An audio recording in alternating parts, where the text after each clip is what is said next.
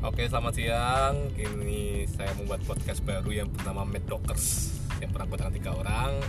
Tentunya dengan saya sendiri, MJ Sidik dan ini adalah Boy Pradana. dan satunya lagi Jeffrey Mama Runtuh. Kalau tahu Quiz Demon dulu pasti ingat ya, Jeffrey Mama Runtuh. Oke, Mas Oke. Jeffrey. Dan ini podcast perdana kami bertiga yang pertama Mad Dockers membahas segala tentang yang perlu dibahas.